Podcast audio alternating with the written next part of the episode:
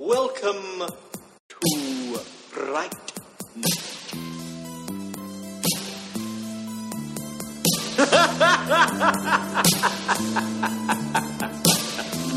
oh. Welcome to Fright Night Minute, a daily podcast where we discuss the original 1985 horror movie Fright Night, one minute at a time. I'm Robin, I'm Leonard. and this is minute 104 of Fright Night. It begins with the opening cast credits, starting with Jerry Dandridge, played by Chris Sarandon, and ends with the credit for the best boy, Charles E. Nippel. Not Nipple. Hollywood, try to be good, but I seen her in the bathroom stall. Um, but we aren't here to talk about the credits. Starting with this episode of the podcast, we're going to be doing bonus episodes for the last four minutes of the movie, talking about other entries in the franchise. And tonight, we continue the story started by Fright Night with the sequel, Fright Night 2. And with us to talk all things Regine, Belle, Boz, and Louie is returning guest and Fright Night 2 fan, Christine Lakey. Welcome back. Thanks for having me. You couldn't find anyone else who liked this movie, huh? You're the you're the first one that came to. You're the first person that like d- defended it to us. So we're like, I'm, I'm writing your name down. This person has seen this movie, Well, yeah. well, uh, not just defended, but has seen it. seen it. Yeah. Not a lot of people even knew it. but- Archives and owns it on many Yeah. formats. So I, I get you. You came to the right place. so we're going to talk about the making of the movie, and uh, since it's a cult movie that many have not seen, the you know that who have seen the original maybe haven't even seen this one. Um, we're going to also quickly run through the movie, kind of beat by beat, but not minute by minute because uh, we've done that. uh, but we're going to talk about what we thought of it. But let's first begin with um, when did uh, we first see this movie? Uh, uh, let's start with our guest, who's probably got a better story than us. I don't No? know. Um, the movie came out when I was Uh-huh. 5 so not then. Um, probably, I would probably guess in the early '90s I saw it because my mom loved horror movies and I loved Fright Night from a really young age. I don't remember the first time I saw it. Probably too young to be seeing it. I just remember growing up with it and really loving it. That, that's what I remember mm-hmm. of it. I did not grow up. We with did it. not grow up with no. No, I I think I discovered that it was e- that it even existed years later, maybe maybe ten years ago, fifteen years ago at the latest, oh. and I didn't Wow. even know for for loving Fright Night my entire life. I, I maybe I was aware, but I'd never had the chance, and I think I pirated a a really bad copy off of the internet, and then. Hmm. um yeah, and then I watched it once, and it didn't stick with me really. And then the two of us, a few Yeah. years ago, Yeah, the first time I saw it was the like the uh, DVD copy, I guess you want to Yeah, call yeah. it, of it that you had on your shelf, and we watched it uh, a couple years ago during like Halloween, I think, or something. I think it's originally a VHS rip, so it's a really, really bad, really bad quality copy that we watched. Yeah, but I have a distinct memory. I, I've talked about my my room and having like movie posters I've gotten from videos, the like a local video store. I do remember distinctly. I did have Fright Night Two Hmm. hanging on my walls, having never seen it, but just being intrigued with Oh. the white poster with the eyes and the the, the lips with the fangs. sure. And yeah. you know, put it up there next to Stewardess School with another movie I didn't see. It was like girls, uh, but I never saw. I think it was one of those things where I was like, "Oh, that probably went like direct to video." So you know, it probably has nothing to do with anything. You know, oh, you know, girl vampire. That's not the the vampire that I know. yeah. I don't think I ever even looked into it. I just was like, just assumed that it was poor. yeah, I, it's possible that we did because I, I Fright Night was a movie that rented over and over and over to the point where we just I, I've told that story before. My mother bought it. She used to say every anytime I did something stupid, she'd say, "You're so cool, Brewster." Like you know, Yeah, as, as a yeah. kid, it was a big it was a big deal in the house. She liked it too. I think probably because of Chris Sarandon, right? but um, Good reason. we had to have seen it as, Hmm. when I was a kid. We had to have rented it, but it did. It made no lasting impression because I feel like when I discovered it was a thing, I you know I, I had to have it. And Yeah. I remember at the time actually trying to legitimately buy it, and all the copies for the DVD at the time were like going for two hundred bucks. Yeah. So I just Which, which I, I have one of those actually. But I I got it in the early '90s. My mom bought it from our local VHS Uh-huh. store, um, right when they were transitioning in the early '90s. So I have a I have a copy signed by Tommy Lee Wallace. Oh, nice. Awesome. Yeah. Uh-huh. Yeah, I don't know who else in the world wants it. I know they go for a lot, but then I don't see many people loving the movie, so I'm not sure who would want it besides Right. me. Well, I've read over and over on the internet. Whenever I look up Fright Night 2, it's like it's developed a cult following, and I'm like, I don't know who these people are, but uh, Where? Yeah. I don't hear anybody telling me about Fright Night 2. But then again, starting up this podcast, uh, many people were like, "What's that movie?" And I was like, ah, "You don't." Uh. I know. Yeah, but I don't, even that surprised Yeah. I me. like being in the club. I don't mind when people don't know what I'm talking about as far as this movie goes. And maybe it's just the hipster in me, but the moment it's a you know, too many people like it, it's stupid. So not for everything, obviously, but but this movie is so special to me and I think to, to Christina and, and to you, like it that's okay that not everybody knows. It's it's a pleasure how at this day and age, how hard is it to find a movie that you love so much that pe other people haven't seen? This is one you can kind of do that with. Right, right. Um, Yeah, for sure. Now we could be super cool and be like, "But have you seen Friday Night 2? you know, only cool people have seen that one. Right. I say that all the time. I'm like, well, you'll have to come over because you can't find Yeah. it anywhere. It's true. Uh, luckily, I did find a Blu-ray rip on YouTube, and by the time this recording comes Yeah. out, I don't know. down, it yeah. could be down. Uh, It's been up for years. yeah. Years it's Okay. been there. Well, then I, I will post it on our uh, on our Twitter and on our uh, our Facebook group, and uh, you know, so if anybody who wanted to listen to this episode and uh, hasn't seen the movie and is intrigued at all yet, um, uh, can check it out. Yeah. Uh, so let, let me just start with, uh, before we start getting into the beat by. Actually, I, I have I have a bunch of trivia as well. Most of it, Christina, you probably heard before. Um, but uh, Maybe. do you guys think this is a worthy sequel to the original Fright Night? No. Why?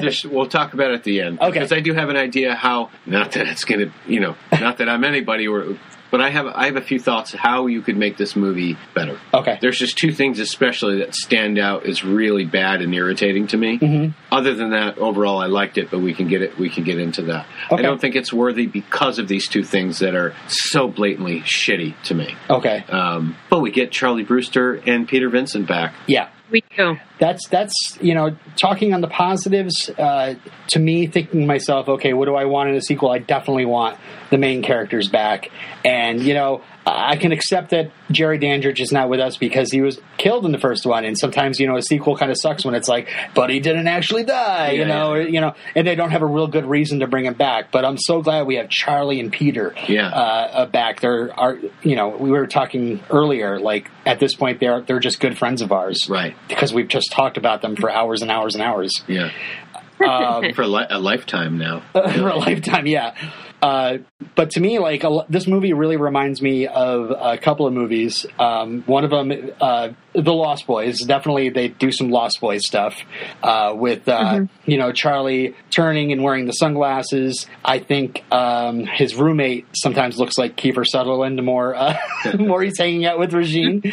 Um, but the other one that really reminds me of th- th- this movie, one that I watched over and over and over again as a kid, preteen, coming of age, Once Bitten. Once bitten. Jim Carrey. I love Yeah. It. Eh, Great, silly movie. yeah, it is. It's really funny, but it's like also like super like sex. Like Lauren Lauren Hutton is like my gosh, you know. Yeah. Gosh, Um, but Hotter than Chris Sarandon? w- no, no. no way.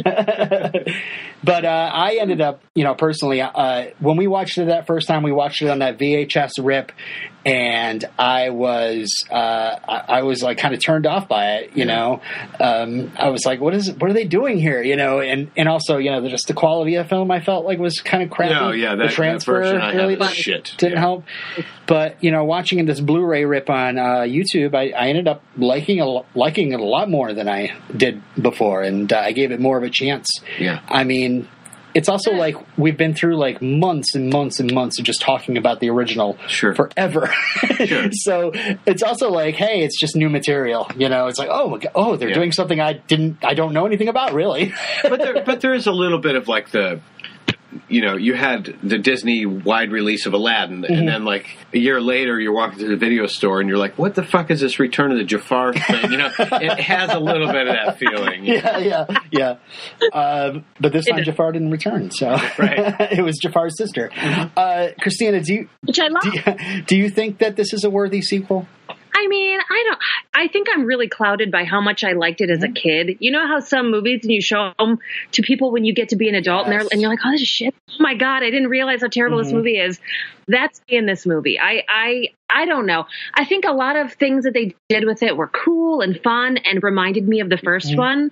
But there are things that could be better. I mean, it, it did get a little more campy than I wanted it to with the roller skating vampire and all the Yeah. things like that. I mean, it's cool, but I'm like, where is this coming from? Yeah, You know? I don't know. I enjoy it for what it is. It could it be better? Yeah. Uh, for sure. and, honestly, and I'm going to get into the pre-production trivia here. I think it could have been a lot worse too. Ben. Uh, okay, so let me uh, do some Robin reads. Uh, here we go. Uh, uh, so Fright Night was a success, of course, uh, the, and because of that, the producers really pushed hard for a sequel. But when new people had taken over Columbia Pictures, that sequel got dumped. So the producer, one of the producers of Fright Night, Herb Jaffe, ended up greenlighting the sequel at his own production company called Vista Organization. If I'm wrong in any of this trivia, Christina, by the way, cut me off. You're, you're good. There's some like competing stories, so I was like, uh, hopefully I got the right one. Um, so to save money, uh, the first thing they did was they axed the idea of bringing Chris Sarandon back because he would be asking for star st- salary. Too much money. He, I mean, he he was the you know in the credits the star of Fright Night. Yeah. You know, it wasn't William Ragsdale or Roddy McDowall. Right. Um, and then they realized that they couldn't get Tom Holland back because he was busy with Child's Play. So they, you know, and of course Chris Sarandon was uh, mixed up with that as well.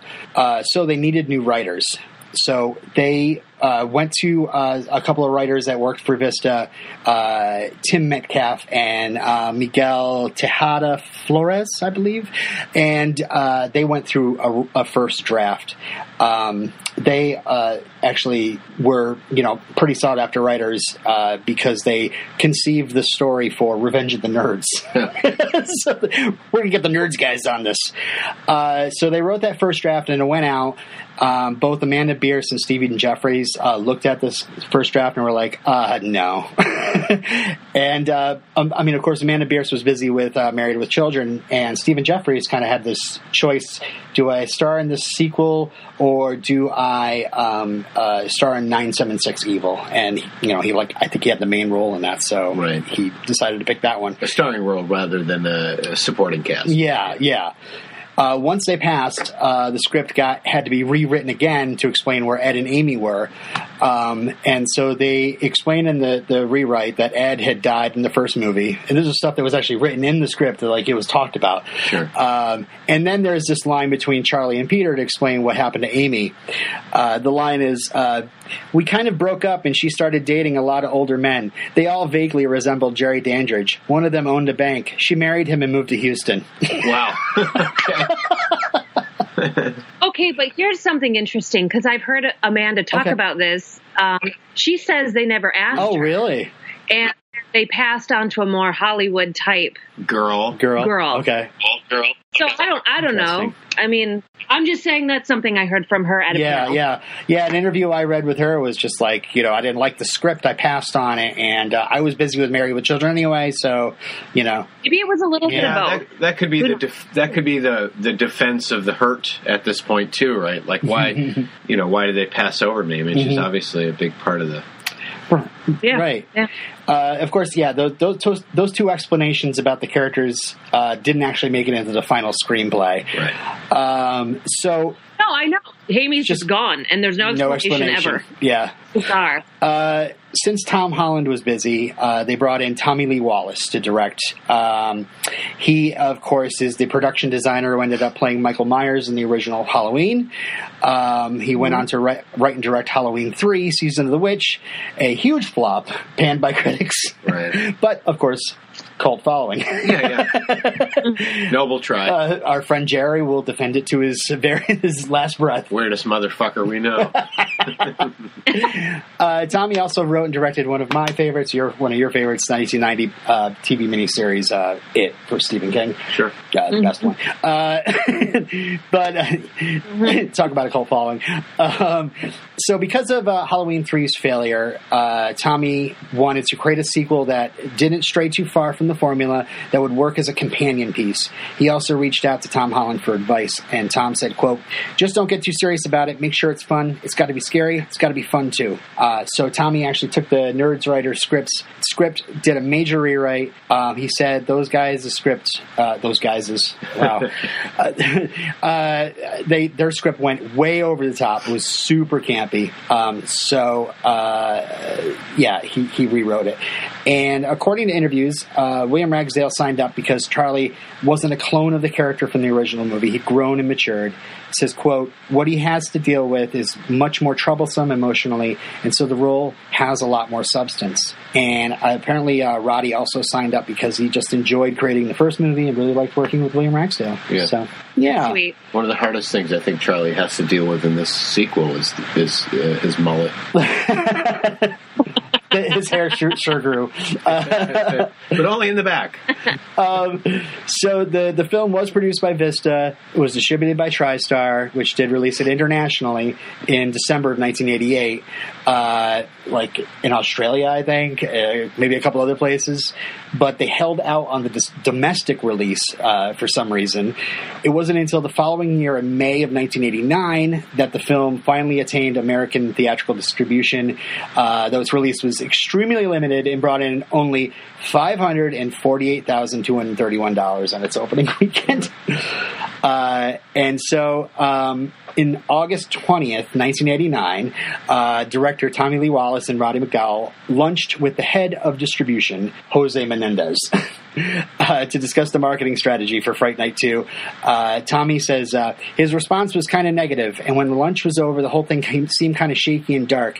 That very night, Mr. Menendez and his wife were shotgunned in their beds. It turned out that their two sons committed the crime, but nobody knew. Uh, the ne- nobody knew the next morning when the news hit the hit headlines. My phone rang. It was Roddy. All he said was, "Well, I didn't do it. Did you?" of course. but yeah, you know, if people don't know that's the famous Menendez brothers murders. Yeah, big deal. Uh, yeah, huge deal. it's all over the. It was like OJ before OJ. Just Yeah. like dominated television for months.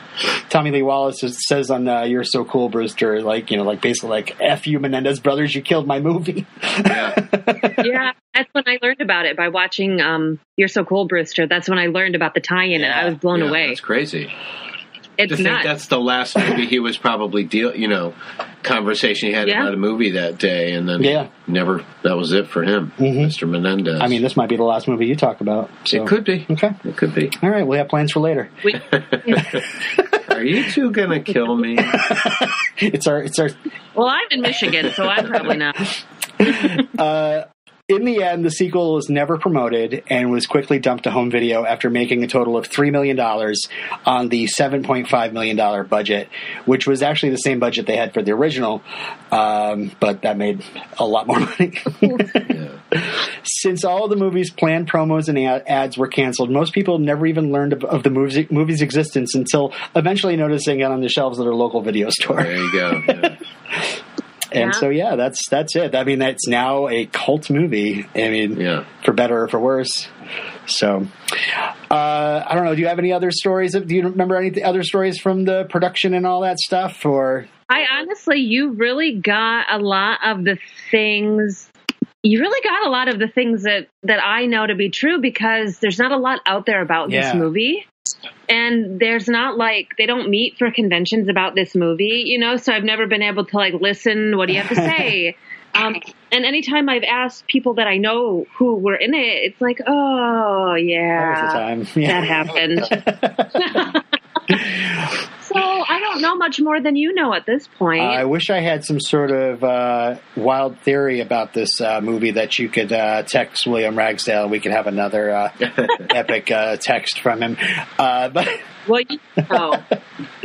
I know we were talking about this movie oh, a few years ago, we were having breakfast and uh, I was telling him I really liked it. He could not, for the life of him, remember the name of the lead vampire in this Oh, really? film. He's just going through all these women names. I'm like, it's It's it's, Regine. it's Regine. I don't expect you to know this. Why would you care? you know, Yeah, he's done a lot since, I suppose. I so All right, let's do some scene by scene. I'm just going to kind of go through my notes of the movie, and uh, you know, feel free to interrupt me with your opinions, your your own thoughts. You know, Sure. uh, I, I just tend to run at the mouth. So, uh, so yeah, we we start this movie with th- flashbacks of uh, Charlie's new narrative of what happened in therapy. Um, he's also got new hair, um, and his story is that Jerry Dandridge was a serial killer and a cult worshipper, not a vampire. Vampires do not exist. So yeah, this was this is very jarring to start off. We're like, Okay. what? So I will. I mean, uh, you know, this is this is notes from Len, right? Uh huh. Yeah. Yeah. Writer's Corner. Again, I don't pretend to know any better, but in this case, I fucking do. All right, don't do this. This is a bad move because we spend a lot of we waste. This is one of my. I said there's two things that irritate the shit out of me in this movie. This is one of them. Mm-hmm. We already went through this epic, fun, rad adventure with Charlie Yeah. and now he suddenly doesn't believe and we spend too much of the first half of this movie where convincing the main character of shit he already fucking knows Right. And then we keep doing he believes and peter doesn't back and forth. It's so stupid.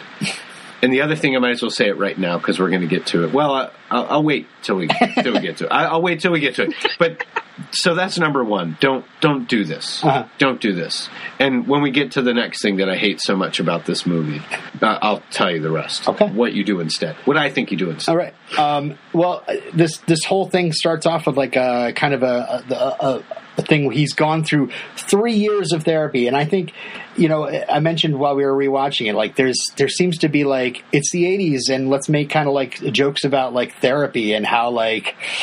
I don't know. It's you know new agey or like brainwashy. I don't. I have no idea what they're trying to get at with, but it seems to be.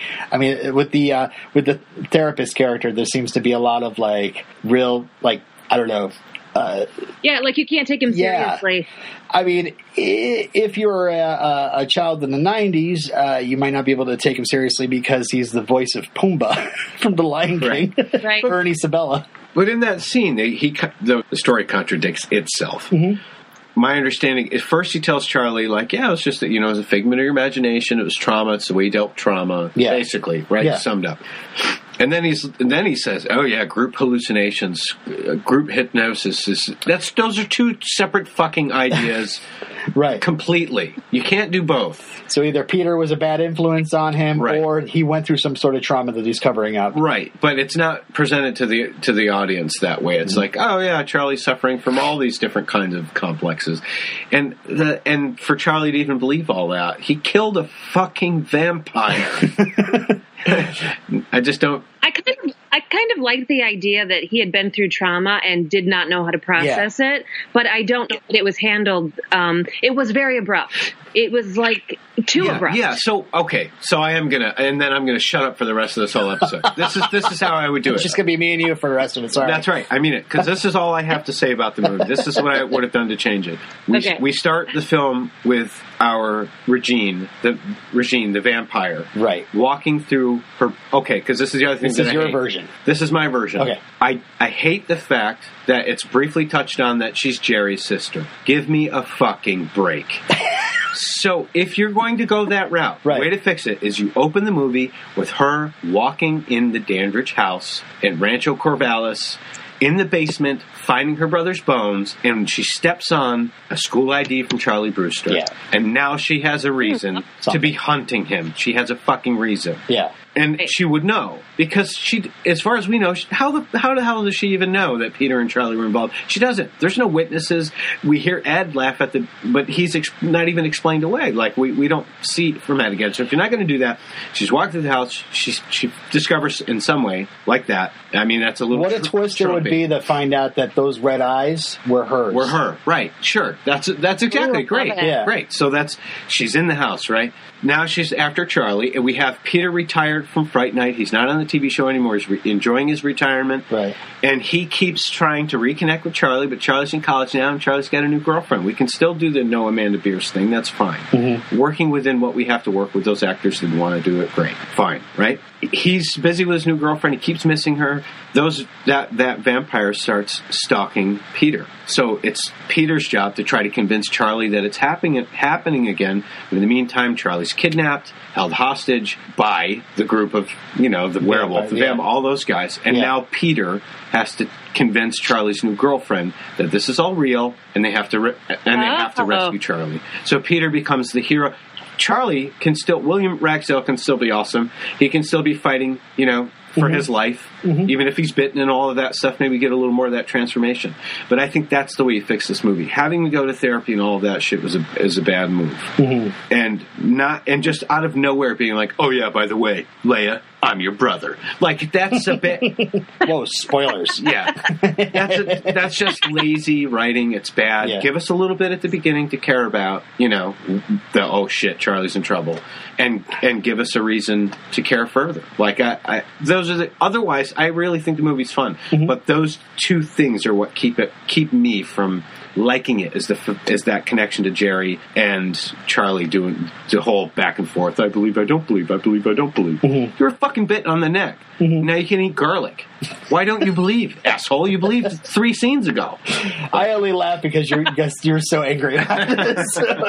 I'm sorry. Uh, no, no, I, I, and I also right. love the fact that you say that you're going to be quiet for the rest of the podcast. Yet I'm going to go through this movie beat by beat, and I guarantee you're going to at least grunt over there. No, that's it. That's all I had to say about this Okay. whole thing. I overall enjoy it. I love the Uncle Rico. I love I love him as an actor. Yeah. He's great in this movie. I wish he was the main villain. Yeah, Uh, he's great. All right, all right, all right. that's it. I agree with you. By the way, I, I think that's that would fix it. I love that. I want to see that movie. Did you want to text uh, William Ragsdale and let that, about Len's idea? Right, we're gonna reshoot it. I'm, I'm sure he wants to do Fright Night Part Two, Part Two. Part two again. The thing is, we don't have any money, so it's all gonna have to be Yeah. shot. on my Yeah, phone. shot on the cell phones. Yeah, yeah. Uh, so, so yeah, he's been in therapy for three years, and uh, and and he does this thing in the first scene where he's like, you know, I'm not gonna, I'm, I'm not gonna break down every beat by beat, but it's like. He's like, it's hard to leave, and I'm like, what do you mean? Have you been locked up? Like, he seems like he's about to go back out into the world again. It's like, I, I, I, I, I think they were kind of confused on what he's doing because the next scene he's just like he's at college and he's doing college stuff. So has he been locked up, or is he? I No, just think assumed that, that- he was just in think- college. No, I, yeah, I think he's getting therapy. leave, leaving therapy. I think this was their closing sessions, like they were finishing up therapy. Oh, for okay. good. That, That's how I uh, understood right, it. all right. Also, it's mentioned that Peter killed his best friend Ed, and I'm like, all right, tell me more. Did he get arrested for it? Did he?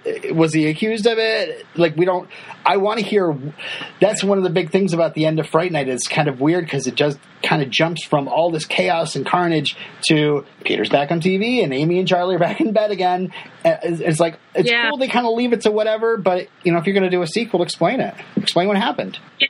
He says the therapist says uh, even though it was in self defense. Yeah. That's the line says. So we're supposed to believe something happened and he was acquitted. Maybe I don't know. right. He was he was attacked in Charlie Brewster's house by a naked teenager. Yeah, I, see, I, Right. yeah, I still want that the lost Judy Brewster scene. Oh, She yes. with- on the floor, like what the hell? Is, I'm going to take a Valium. yeah, Walks right by.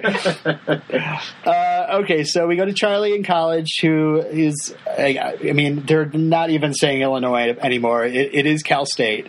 Um, and uh, he tosses out all his vampire defenses. He shaves, he cuts his neck, and he puts the band aid on. So, yeah, he's, again, these three years. uh, So he's just been holding on to all these stakes and everything for three years, and now he's throwing them away. yeah. So they finally reached the end of therapy. so Yeah, I don't know. it's just not greatly explained, but I guess yeah, that's Yeah. how I took it. Um, and then we go to the set of Fright Night with Peter, and I thought this was kind of fun. I was like, "Oh, it's cool. We actually see the set. It's not just on a TV screen." Right.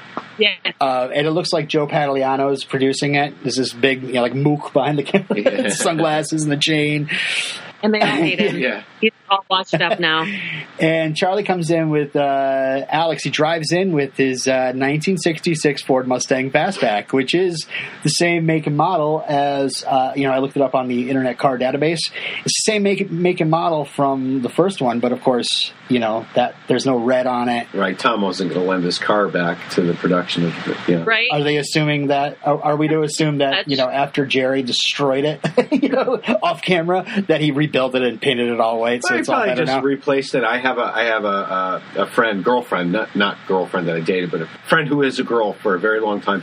That was a Beetle, Volkswagen Beetle fanatic, Mm-hmm. and she had three in a row because the first one burned. Yeah. Um, they're fa- famous Oh. for that, catching on fire while you're driving them. and then this. Okay. And then the second one was totaled, and the third, she just kept buying the same car because she loved it so much. So Yeah. maybe that's Charlie's deal. and that one that she, she drove up to the Overlook Hotel. Right. You know a girl named Wendy? What, is it, we know the same person? Uh, y- you know, uh, you know, the name of the one that burned was Winifred. oh, interesting.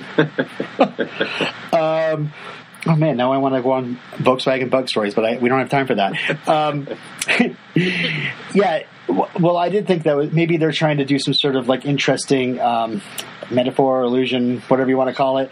Like Charlie has this, you know, the, the Mustang is perfectly white and been restored, and everything's fine. It's just like all his trauma has been washed away, clean white, and now he's, you know, uh, renewed or whatever. Right.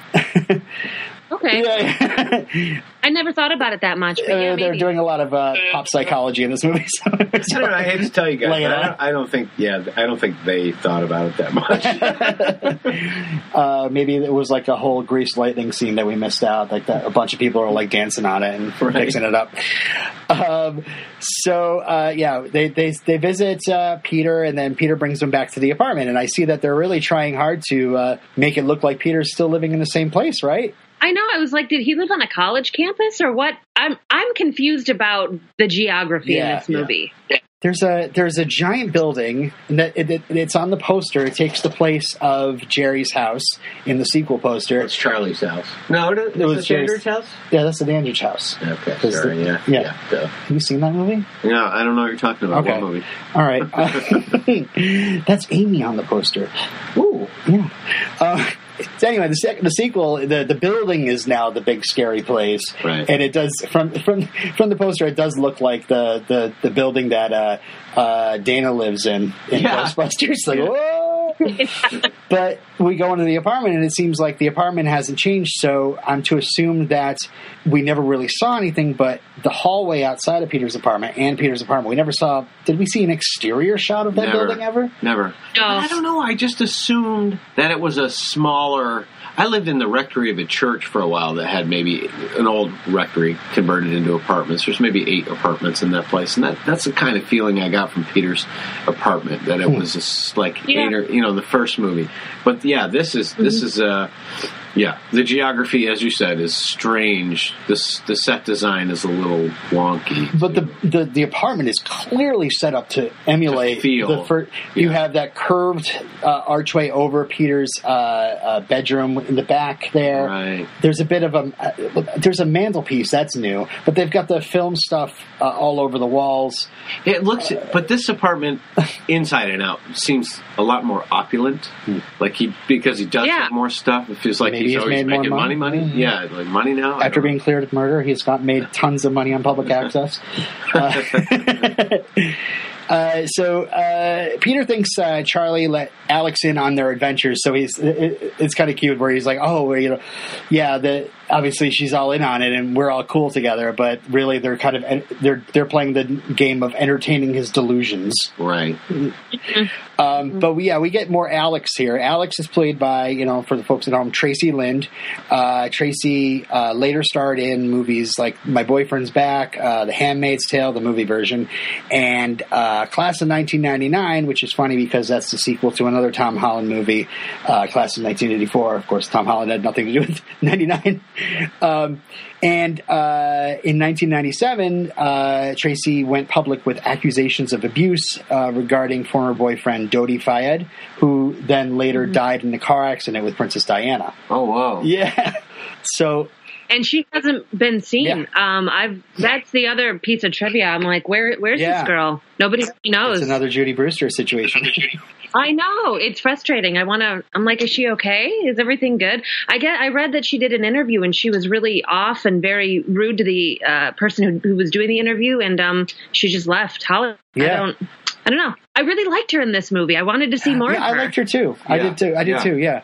Uh, yeah, I have a quote from her from that two, maybe the same interview, 2013 interview. I says, "I'm an intensely private person, so the whole acting thing was just the wrong path for me." So, uh, for me, for you know, I don't want to you know cast aspersions or whatever you want to call it, uh, it but it she did accuse this guy of uh, abuse, and then like later in the year, he's a part of this huge like international tragedy of Princess Diana, and so he was kind of like you know probably talked up about as you know a good guy, A hero yeah, at the time, yeah. So her Right, coming out with these accusations probably made her her stock and I mean you know, or she could have just again she could have just she could be tell me the honest truth where she is a private person, and so Right. that's just me reading stuff on the internet. She was great. I mean, we did say that watching it, rewatching it tonight. That uh, it, it was. A, I mean, I love Amanda Bearse, uh, but it was okay. She felt like a suitable replacement for Mm-hmm. in the film, like a love interest. I liked her. Yeah.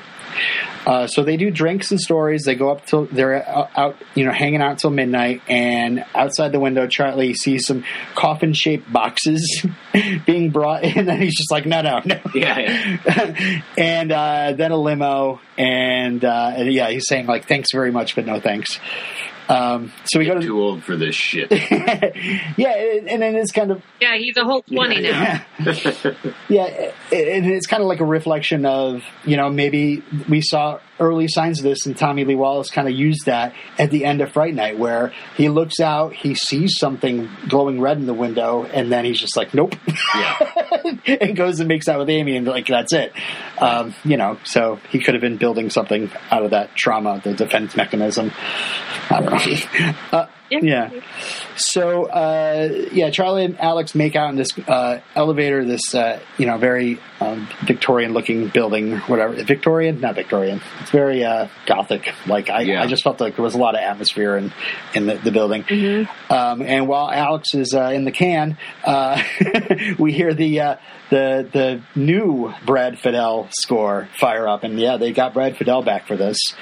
Um, as we see the new vampires walking by, and, uh, and Charlie's drawn to the lead vampire Regine. Um, so uh, Julie Carmen. Um, my first note on her is looking a lot like a model in a Prince video, right? Yeah. He- we were talking Prince videos earlier, but Yeah, the, the, the, the other vampire looks like he came right out of the, the other yeah, Charlie Murphy's True Hollywood Story, the the, the, the Prince skit. Like it's one of the Revolution blouses playing basketball. But but uh, Regine, that that actress, I love in the Mouth of Madness. I really love that movie. Mm. Julie And- Carmen, yeah. she's she's Weird movie. I love Julie. Yeah. She's so good. She's so Mm-hmm. gorgeous. And her and Chris both have this.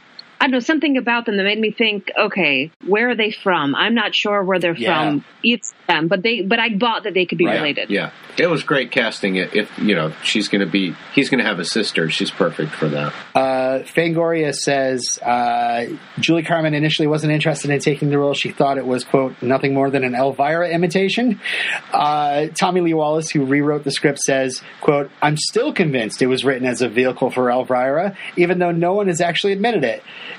And right around the same time, a different studio did actually create the movie Elvira, Mistress of the Dark. Yeah. So maybe Oh. the nerds guys like passed their script around. They're like, well, we could turn this into an Elvira movie. uh, but after uh, script revisions, uh, Julie became so enamored with the role that she turned down other projects to ensure she had ample time to prepare. Uh, she says, "quote uh, The vi- revisions made her more multidimensional who- being who happens to like sucking blood." Uh, says she watched the first film countless times, read uh, Anne Rice's interview with the vampire and the vampire Lestat, and uh, studied Chris Sarandon in the original film. She says, I picked up some mannerisms from the Jerry Dandridge characters, such as his wink and the Bela, Bela Lugosi way he held his hand that I use in this film. But I stopped looking at that first mo- movie when I realized I could very easily fall into the trap of being a female clone of Jerry Dandridge. There's still a hint of it in her though, but that's what makes it feel right. You know, that's Yeah, agree. I, like I like her. It, um, yeah, all the villains are fun, man. In this movie, that's like not the problem. That's like the best part, actually. Uh, we go to makeout point, uh, or you know, I just called it makeout point. Uh, and A- Alex says he she has to get up early for school. Uh, but Charlie, you know, he's super turned on by seeing Regine earlier, and now Regine is literally laying on top of the car. Uh, It's a great scene. I love that she's scene. gorgeous. She's gorgeous. I know. uh, and we see something fly over the car, and I guess this is all miniatures. That whole uh, flying over the car and the different houses and stuff. Um, and uh, yeah, Charlie gets a little bold and uh, gets a slap, I believe. And uh, Alex storms off, and Charlie drives away. What he's got the worst luck with girlfriends. does. like, what is this? it seemed like they parked in the middle of the no- of nowhere. And, uh, like my first instinct was like, "Hey, what are you doing, Charlie?" like, I know. You can't just let her walk into the woods, but it's not. It's like her yeah, dorm. like it's like the next scene is like sure, her walking up to a building. Yeah, well, again, uh, as you pointed out, the the the locations are re- the geography is weird in this movie. It's not Yeah. really well thought out. yeah, yeah, totally. Um, there's some uh, panting in the bushes when Alex goes into her building. Um, we see one girl leave, and then we get to meet Belle, who uh, kind of rollers in uh, and has himself a snack. We see this like blood splatting onto the. Uh, I love that scene Yeah. too. Yeah, that seems to be in a lot of the promos and stuff, right? Promo photos. They're very famous. Him skating. Yeah, I thought it was beautiful. Like I didn't know what, what was happening, but I thought it was beautiful. yeah. It's very dreamlike. It's Yeah. uh, this is this is due to the uh, the actor Russell Clark uh, being br- brought into play Belle. Apparently, an acclaimed chore- choreographer. uh, Um, he did Yep. choreography for the movie. He did eight hour rehearsals with Julie Carmen for uh, their dancing. And uh, I believe also, Which is crazy because they barely have any, but I know, okay. I saw that p- bit of trivia and I was like, that, that dance? But I have a feeling it had something to do with the Fright Night performance too, that she does later. yeah. yeah, but also s- how much of that ended up on the floor, the cutting Yeah. room floor. Right? Yeah, that You could've know, been that the too. Sequence could have been longer. Um, Yeah, he also been. coached his vampire co-stars to move together like in a group fluidly. Um, and so, uh, oh, uh, the uh, the the splat of the blood. Um, Tommy Lee Wallace said that he comes from an art background. "Quote: So the idea that an art student might paint her last or best work on concrete in her own blood has a grisly personal appeal." Yeah, I like that. Wow. It's That's dark. cool. And so uh, this might be from the Nerds writer's uh, script. The girl gets out of the shower. There's boobies, and uh, for some Yeah. Some reason they're playing Louie Eh. Louie, and I just thought it was obligatory. I was like, why? You know, okay, Yeah, whatever. Yeah, I totally. Did. Oh, Yeah. I just watched this twice. I watched it best last week. movie ever. And tonight, no, yeah, I changed my opinion. This is great. this movie is fucking great. You won't like it. You're gonna. I think that you're gonna think, "What? You didn't need this. It's Yeah, it's gratuitous." No, no, but I, I, I honestly, I must have glanced at my phone both times. I did That's not so see boobs in this movie. Yeah, they're okay. yeah. She gets out of the shower, and, and like the shades completely open, and even her roommate's like, "Hey, you know, their shades are open. Like, put a shirt on or something."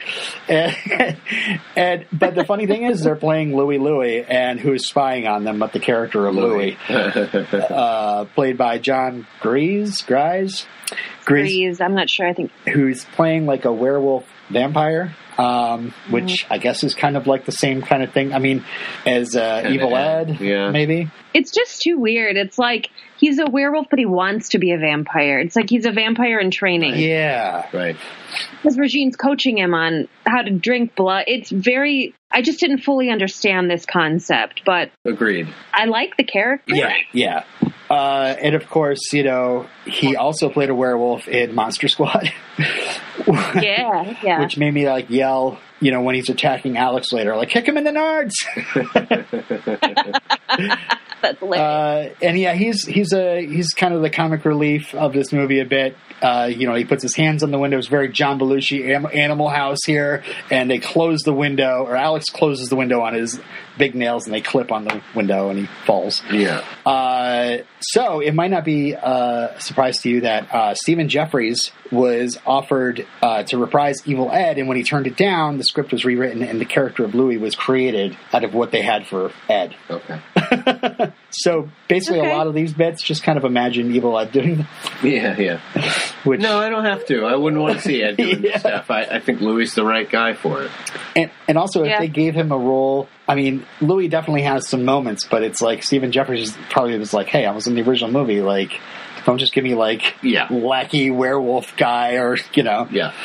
Uh, also, uh, we have Brian Thompson here, uh, who plays Bosworth, which is uh, modeled after Brian Bosworth, the big football player. Sure. And uh, I guess he landed the role because he kind of resembled him. But uh, A little bit, yeah, I can see that. He was. I remember as a kid, Bosworth was everywhere. I think he played for the Seahawks. He's a big, mouthy, rugged blonde guy with a crew, Yeah. crew cut. Just yeah, Yeah, it's so funny. I didn't even find that trivia until later, but like at the first note, I was like, Bos. Oh, Bosworth? Like Brian Bosworth? Yeah. Um, and uh, yeah, it, it, it he does this whole thing where he picks bugs out and says what their genus is, and then he eats them. And I guess that was uh, his idea. that's cool. I, I like that little Renfield touch. Um, Yeah. So I'm like, is this Billy? Is this their Billy? yeah, I guess he is. Yeah, yeah. Uh, so we do the whole thing with the dorm room. Regine comes to Charlie's door and is doing the whole "There's no vampires. There are no vampires," and uh, she says that she was looking for. She had a wrong room. She was looking for Charlie Cassidy. And Mm-hmm. the only do you, do you know why maybe they use that name? Like the, I the don't know. only thing I can think of is the editor of this film is Jay Cassidy. Yeah, So maybe there's like a Maybe. like a a little nod to them. nod to the editor. Well, see, this is why when I go back to what I was saying before, without that little scene, I think they should have had with her discovering her brother being killed by Charlie Brewster. Her, even though it's a sexy, cool scene, her being on the car, her Yeah. following, and then come to his dorm, it doesn't make any sense. and then, and then the Yeah. little reveal isn't even to Charlie; it's to Yeah. Peter later on. Oh yeah, speaking of blood, you killed my brother, whatever it is. Mm-hmm. Jerry was a thousand years old. He's my brother. I it just the reveal it, it falls flat because all of this stuff leading up to it, like why is this vampire fucking with Charlie? He's just in this situation again. It doesn't.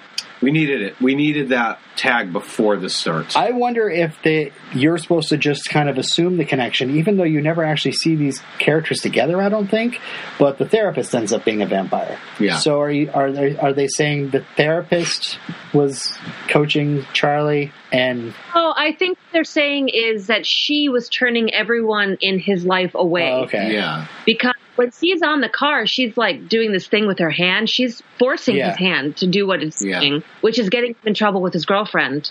And get, so they're Right. fighting. And then he turns his therapist, so now he doesn't have his therapist. oh That's what I always took it as. Like she's taking people away from him one at a time, like isolating Yeah, him in a yeah. way. But I think that they're as clear about that. yeah I didn't even think that I was like oh As is they- the therapist have been a vampire this entire time right. Well, because you don't know why she's fucking with him yet. yeah So it's not Right. and that's what I'm saying. Like if if we knew what her intentions were right from the beginning of the movie, all of this stuff would be heavier. It would be darker. It would make more sense. I think. Yes. That yeah, that's me saying that after watching it a hundred times. Yeah. I mean, I don't think on a first or second pass you're going to put all that together, and I don't even know if I'm right. That's just Yeah. how No, I I'm, it. I'm in agreement with you. I think I think you're right. Um, oh, and by the way, you know, minute by minute, I'm now looking around at Charlie's dorm room, and I just wanted to mention that his tastes have now gone from cars to old timey exploitation films. Like, there's like lots of like women in prison, you know, like Yeah, yeah. Yeah. just gotta go, okay, yeah. He's in college now, man. It's cool. He's got to put a different, you know, yeah, yeah. different thing out to the world. It's no stewardess school. I'm just saying. so uh, yeah, there's a, there's a bit of necking and a bit more necking, and then all of a sudden uh, he wakes up screaming. He gets his crucifix, uh, makes up with Alex, um, and then all of a sudden like throws his crucifix because uh, uh, he he thinks that you know he's like getting affected by things, and his therapy, you know, is, uh, Alex says that Peter still has the ability to scare him, so he's falling back on his his therapy crutch. Regressing. Yeah. uh, let's see. Uh, we have a scene where Belle shares a victim with Regine, and Louis wants some, and it's a whole big kind of like, hey, here's the villains. some more. Um, let's see. Alex tucks Charlie in. She keeps her clothes on and stays the night. It turns out they, we, we find out, oh, they haven't had sex yet. Oh, of, course. course. you know. Uh, so uh, yeah, she leaves a note. I like you very much, uh, and says that the cut is infected, and um, that she's probably going to get a D because of the uh, uh, late night. Uh, she's going to get a D if she sticks around. Then See, I was waiting. I, I was try, I was like, I'm not going to make the joke, and I just knew you'd help me out with that one. Thank you. Now I'm not the bad guy. oh, I don't mind being the bad guy. Uh, sunlight bothers him though. He's he's now wearing shades. He's you know, and you know again, this is what reminded me of the Lost Boys, Right. the Michael running around in shades. Um, so the doc tries to give him some meds, and Charlie's not into meds, so the doc prescribes bowling. So we get the bowling alley established, and uh, Shades goes bowling, and he says he's feeling a lot better. So she makes a date with him to go to the symphony and uh, pick me up at eight. It's like, oh, Charlie's gonna totally disappoint her, I'm sure. Uh, and yeah, Charlie wakes up like 15 minutes before eight, and he's woke up by his roommate Richie, uh, which I freaked out. I was like, "Oh my god, it's that guy!" It's uh, his name is he's played by Merritt Buttrick. He uh, from I've seen Wrath of Khan I don't know how many times, and that's David Kirk's son, It's a great name, Merritt. Merritt. Yeah. It's a good Yeah. name. And then I looked him up on IMDb. I was like, "What else has he been doing?" And I, Not oh my god, he died. I know his story is really sad. I sad. don't know what what ha- what's going what what happened to this guy. So, did you want to say it, Christina? I'm sorry. Uh, I, I don't. All I, he had Yeah. AIDS um, when he filmed Fright Night, and this is in the '80s when they didn't know anything about AIDS, and he died shortly after. Shortly after the movie, yeah. man, Yeah. it's a bummer. Yeah. Yeah, it says great. I, I found that great precautions were taken to ensure that the vampire fangs wouldn't actually prick his skin and draw blood. Oh, it's a bummer. But uh, yeah, I guess he was very like kind of like dark about it, saying like, like dark jokes on the set while they were filming. You know, Well, I just trying to make light of it. You know, twenty nine years old died that's a that's a Yeah. shame. like the before it even came out. I think in America. So Yeah, which is crazy, right? Because it wasn't that long. No. Out. I mean, it was longer than usual, but not that long. And had it just been ten years later, you know, he would have maybe gotten Right. the care that he needed. It was the '80s, so of course Yeah, he didn't. Right. Crazy sad. And I thought it was really fun in the yeah. he didn't roll, but I enjoyed Mm-hmm. it. Uh, yeah, again, when he starts getting more turned to the dark side, I, I I see a lot more like that David Kiefer Sutherland, and it might be the blonde and the the way he has it slicked back a little bit. But It was the Billy Idol sort of look, I think, that was Yeah, going on yeah. then. but he definitely I had had had he not had such a tragic end, I I think he would have gone on to do some great things because there was a something about him. Um, well, it's his movie star quality. Mhm. Yeah, he, he just had it. Yeah. Yeah, he was in Star Trek two and three. That's all I know. And you know, he's a bit of an annoyance in that movie because you're like, oh god, Kirk's got a son and he's arrogant and yada. yada. But you know, in retrospect, I'm like, oh, he was a good actor. What that sucks, you know. Right. Yeah. Um, okay, so it is now, of course, quarter to eight, and uh, and my first note is like it's awful bright outside for it being quarter to eight, Summertime. and then suddenly we see Regine being courted by uh, Richie, uh, and it is daylight outside. It seems. I don't know. They have an umbrella. There's uh, umbrella. Umbrella's not going to stop that. Um, so uh, then That's Charlie. not how light works, guys. That's not how light works. We need Harrison Ford on here. That's not how the. And, um, so Charlie uh, blows off Alex, of course, to tail the limo. He, he needs to find out what's going on with this woman, um, yeah. th- his dream woman. Uh, so uh, Regine invites Richie in, and Charlie is across the way spying. Uh, with more rear window stuff they're trying to emulate, I suppose. Um, Charlie ends up climbing a bird sculpture. I thought this was kind of funny, where like people walk by and he's like, "Hey, look casual." uh, and yeah, Richie is basically getting uh, shared by Regine and Belle. And meanwhile, Louis is trying to hit on Alex at the symphony, and uh, oh yeah, he's he- yeah. This goes back and forth. Charlie saying like, "Oh, this is not a dream?" And uh, Louis working on Alex, and so he oh yeah. There's this nice part where Regine just kind of looks across the street at him as if she knows he's there, which I thought was cool. Yeah, it's very much like Jerry looking up from Yeah. Yep. across the street, across the ha- alleyway. hmm Uh, yeah, that, I, I was explaining this movie to Len. I was like, "How can we explain this movie?" Like this time, it's Peter's neighbor. like, you know, what? Yeah, it's so clever. So uh, he goes to Peter, says it's happening again, and it's his neighbor, and Peter is now the doubter. Uh, so Charlie tries to leave with the hammer and stake, and Peter changes into his costume and joins him. Again, stupidity. Fucking ten, mi- ten minutes ago, Peter, you believe. His cape. Yeah. Oh, oh, oh, the fact No, that no, yeah, Now not he- now no, he's not just the. I believe. No, I don't. Yes, I do. No, I don't. Do you? No. Yeah, I do. it's like he believes it happened that one time, Couldn't have and possibly. it yeah. can't possibly happen again. No. Um. So yeah, there's this whole thing where the the guy that answers the door growls, and Peter screams and shows across, and the guy is like, "Whoa, whoa, whoa!"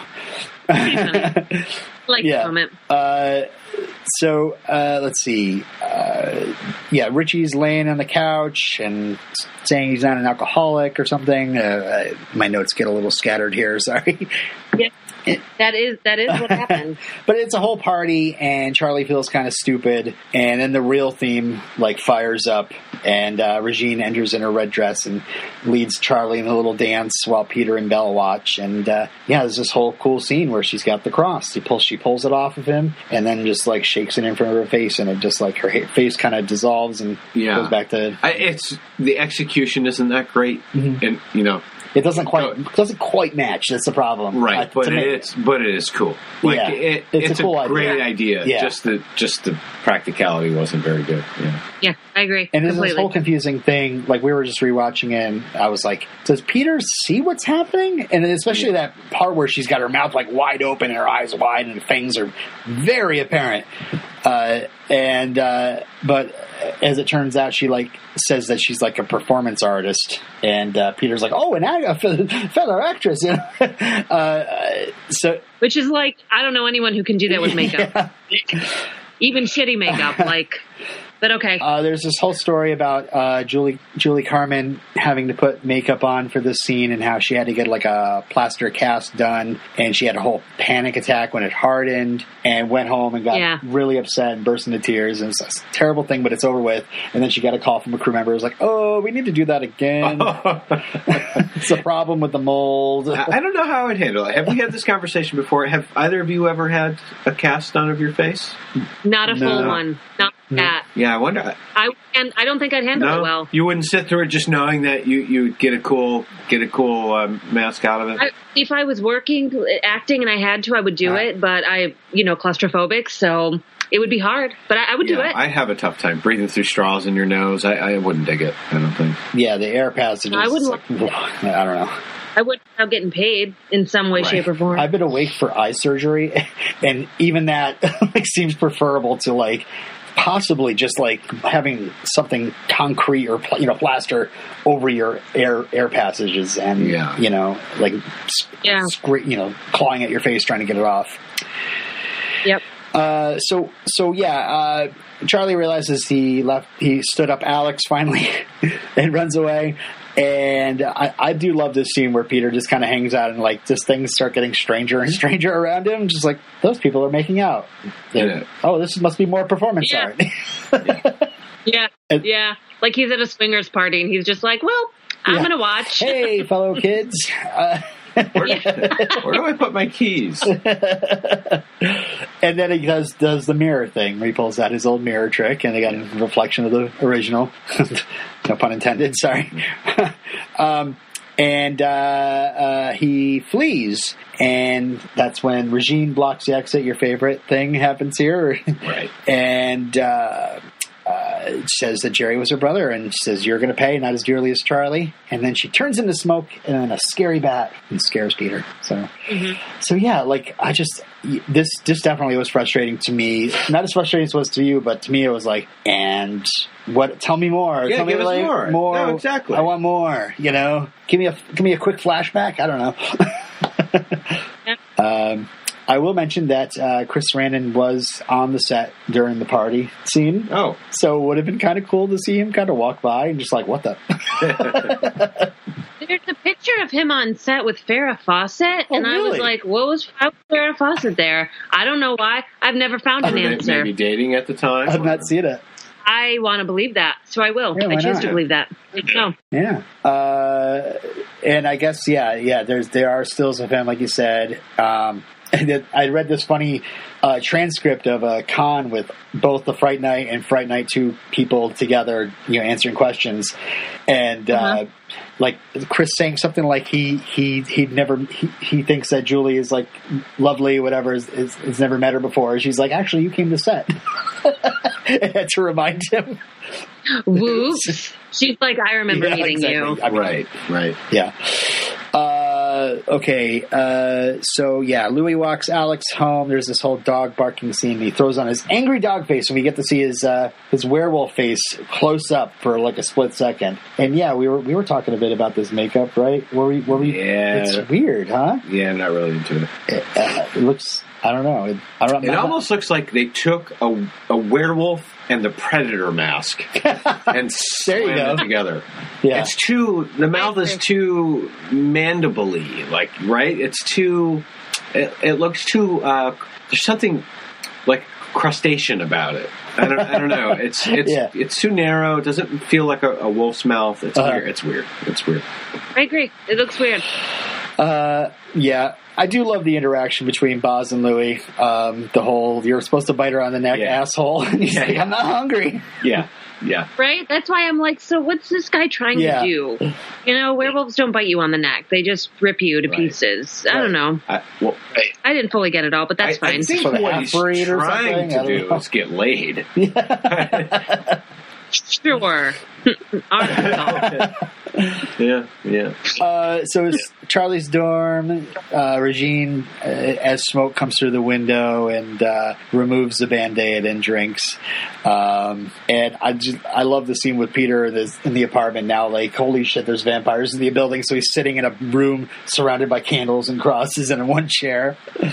hmm Uh, and yeah, Reg- like you said, Regine's taking Charlie's life apart. He's all, she's also going to take Peter's life apart. She Peter gets fired, and Regine is taking over Fright Night, uh, which is like, oh, okay, we're we're doing this. All right. I want to know. Yeah, I want to know how did that? I guess she maybe did some kind of glamour on them and just yeah. got his job within a day. But whatever. Again, this interesting. If this was a, a, an Elvira vehicle of, of some sort, I don't. Well, that's what I say. In Yeah. my part two, part two, it, it would uh, there'd be no more there'd be no more Fright Night. Maybe we'd have a little bit of a Gloria Swanson um, Sunset Boulevard thing where Peter occasionally, when we go back to Peter, maybe when he's really struggling and has given up, he's watching old episodes of it on on the television. But I wouldn't like I just wouldn't have any of that in this movie. I wouldn't have her taking his spot on TV at all. Yeah. it's kind of stupid. They they did have a uh, a standee of the uh, of her. You know, it says like Fright Night or whatever, starring Regine, in like some sort of like tux and her hair like slicked back. I was like, No, I'm like, when y'all, when y'all do promo Yeah. photos? I want to see the scene with that. That was that's a great outfit. It she looked It kind is. of badass in that. I don't know.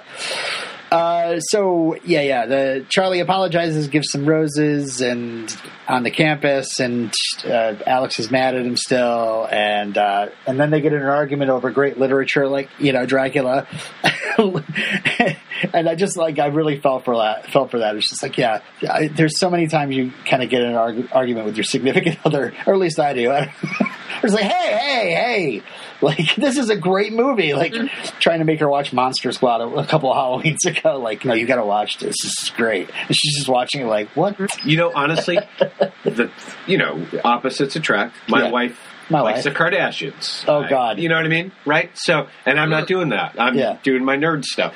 So, um, and that that's fine. Cool. Do what you want to do, Kels. Of all the movies ever ever tried to, or I've made her sit through, she usually falls asleep. Mm. In the last couple of years, the only one that she made it through and loved was The Gremlins. She'd never seen it. We watched it last What? Christmas for Christmas, and she was like, "I really like that. How did I never see that?" Wow. I mean, she, How did well, you she's see only it? she's only like seventeen, so Okay, that explains She's it. All right there, Kip Winger. yeah, she's ele- she's eleven years younger than I am, so that's why Yeah, yeah. she's she's thirty one. Yeah, so that's out. Uh, let's see. Oh yeah. Um, so Peter uh, uh, comes to them on the campus and says, "Oh, she doesn't cast any reflection," and uh, and Charlie is again, "There's no vampires," and so it's just this funny scene. Like Peter storms off. And then we see him go into his building. We see him pack his suitcase, close it, get in his car, and then leave. And then we cut back to Charlie still on campus, walking around in the shades. It's like all that happened. What's Charlie been? Has Charlie gone to any classes in this time? Or No, he, nobody ever goes to school here. strangely edited. Um, and yeah, this is the whole. He goes to get some pizza and finds oh, there's extra garlic, so he spits it out. And Which I also said that's so weird. It doesn't like who wrote that scene. It doesn't make sense. Is this the campus cafeteria and he has a meal card and doesn't have to pay because he just walks up to the counter and starts fucking eating as she's explaining. Yeah, And it, it's not like in a ravenous way. It's almost like, hey, I'm going to pay for this. I'm trying it out. It's just a. It just doesn't feel right. The scene doesn't. It's weird. it was so like it was also like very bonk bonk on the head of, with the uh, oh I have all these special ingredients this tomatoes cheese oregano and then boom like as he's eating garlic I was like yeah I've been waiting for you to say that Yeah, a lot of this movie hits you over the head with it a little too much Yeah. for me. so he runs to his therapist and he's not there he sees that Richie's been murdered on the news um, so uh, yeah goes to Peter's building there's no answer he finds a note says um, or wait he writes a note Peter I believe you Charlie yeah yeah Mhm. and then he spots Boz and fo- follows him down into the furnace room. And oh, there's a coffin here. And uh, inside is Belle. And he looks at it. At Belle is sleeping the sleep of the undead and doesn't do anything about it. and closes it. And Then he starts busting off a chair leg.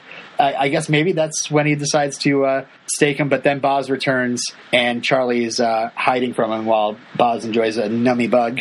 And and then he follows Boz deeper into the basement into the uh, by the elevator shaft instead of going back and staking that vampire. Um, and uh, he finds himself a very Dandridge like coffin. I mean, very similar construction, the levels on the top. Yeah. Uh, and Regina's within, and uh, she's got the rotoscope red eyes, and, and makes him go red. His eyes go red, and and uh, yeah, he's He's and powerless. yeah. You can't stake her. can't stake her. So he stumbles out of the building, and is almost run over. Uh, so yeah, we got it kind of with this night scene. It goes back and forth between like three different things. But so we have the library. Alex checking out Dracula. Holy cow! I've never seen anybody speed read, but if that's the way it works, I don't even know how you process a story that fast. Yeah. I've never met anybody that that actually. Maybe I have, but I've never seen it. do. Uh-huh. Any any of you guys? Do you know anybody? no, Yeah. No. I've no, I've heard it. I feel like it's an urban legend because I don't know this to be true. I don't know. I know there's I- like books and stuff to teach you to do that kind of thing, but I can't imagine you actually absorbing it unless your brain is like that really high functioning. There's a couple celebrities that I admire, or semi-celebrities, or intellectuals. That, I mean, let's that can, me out of here. Out Right. one, yeah. that can read really, really fast, um, and I believe that. But but I don't know, like that. She's just yeah, she's just scraping the page with her Yeah. hand, and uh, right. Yeah. Uh, Yeah. so yeah, Louis tries sitting on her, and then it doesn't work. So he's like, "Okay, I'm gonna be back at nine. If your boyfriend doesn't stands you up, we can get coffee." So outside, he tells Boz and Belle that he's gonna nail her later, and Charlie shows up, and so Boz tells him that um, you know he can't kill Charlie. Let's go bowling. So. Uh, they go bowling. There's this whole funny scene. I, I liked it. He didn't really work with you very much, but the whole like gr- you know the grotesqueness of them taking over this bowling alley and there's the person's head is in the well, there's two two things. But you pointed out this first. My first thing about it. I know I said I was going. to I can't ever shut up. I know I said I was going to shut. I really apologize, everybody. Uh, They, they all like were like, oh god, he's going on I again. know. I'm so sorry, but go fuck yourselves. Um, the, the, the first thing is that I don't. I mean, it is a campier Fright Night. The first Fright Night has some campy moments, but this really plays it up a little too much for me. And I don't Yeah. want to see. Now, you just deflated the scariness of these villains for me, watching them bowl and be idiots. Yeah. That kind of. You can see Louis do that because he's already established as kind of a goof nut. Yeah, But the other guys, and then and then Boz gets the head in, instead of the bowling ball, and get and is freaked out by. it. really, you're freaked out Yeah. by this? You eat bugs. You service a vampire, a couple of vampires in a world, surely you probably find them victims, Right. And have seen plenty of carnage. A, a, a beheaded, you know, this this dude's head's going to make you mad. I don't understand out. why he's why he was so scared by that. Yeah, that, that's and then they're like screaming in each other's faces. What do you do? I mean, the that's Yeah. okay, scream, you know, because they obviously, Ah. yeah, they they're they have a play play love hate relationship Uh-huh. it seems, and that's okay. Um, but but yeah, him being freaked out about a head, maybe disgusted, like, and even a line like "You're gonna ruin my fucking pants, man," Yeah. you know, Yeah, yeah, you yeah. animal. What something like that would have been okay, but him his reaction is like fear, like you said, it doesn't make any sense. Maybe there's something in the script where like, Yeah. oh man, he really is. He loves eating bugs, but he's scared of human blood or something. Right, it know. just comes out of nowhere. I don't know. Uh, so we uh, we also see Peter getting a beer at the bar, and he's irritated when Fright Night comes on. Um, and uh, yeah, the the Charlie and Alex are still watching are watching Fright Night as well on a little tiny TV.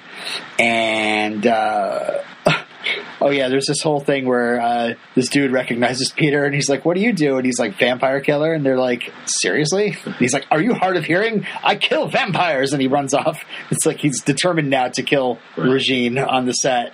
And uh, yeah, so she does this whole performance art on camera. I don't know if anybody knows what I'm getting at here, but Yeah, uh, I know where you're going. Yeah, I- I'm, I'm feeling it. vampires cast no reflection. Cameras, TV cameras like those, they use mirrors. mirrors inside, Yeah, yeah. there's no way that would work. Yeah. Yeah. Oh my god, that was one, I said to you this earlier. That's one thing that the remake got right. Colin Farrell did not show up on cameras. Yeah. Yeah. That's right. I only saw it once. I, I don't remember all of it, actually. Uh, it's okay. uh, so yeah, she does this whole performance, and I think it's cool. I think I love the, uh, I, I love how like scary that her face is all vampire, and she's like putting blood all over her face. Yeah, that's pretty. So Yeah, good. that's a cool moment. Yeah, Even if it like continuity wise and sense wise, none of it makes.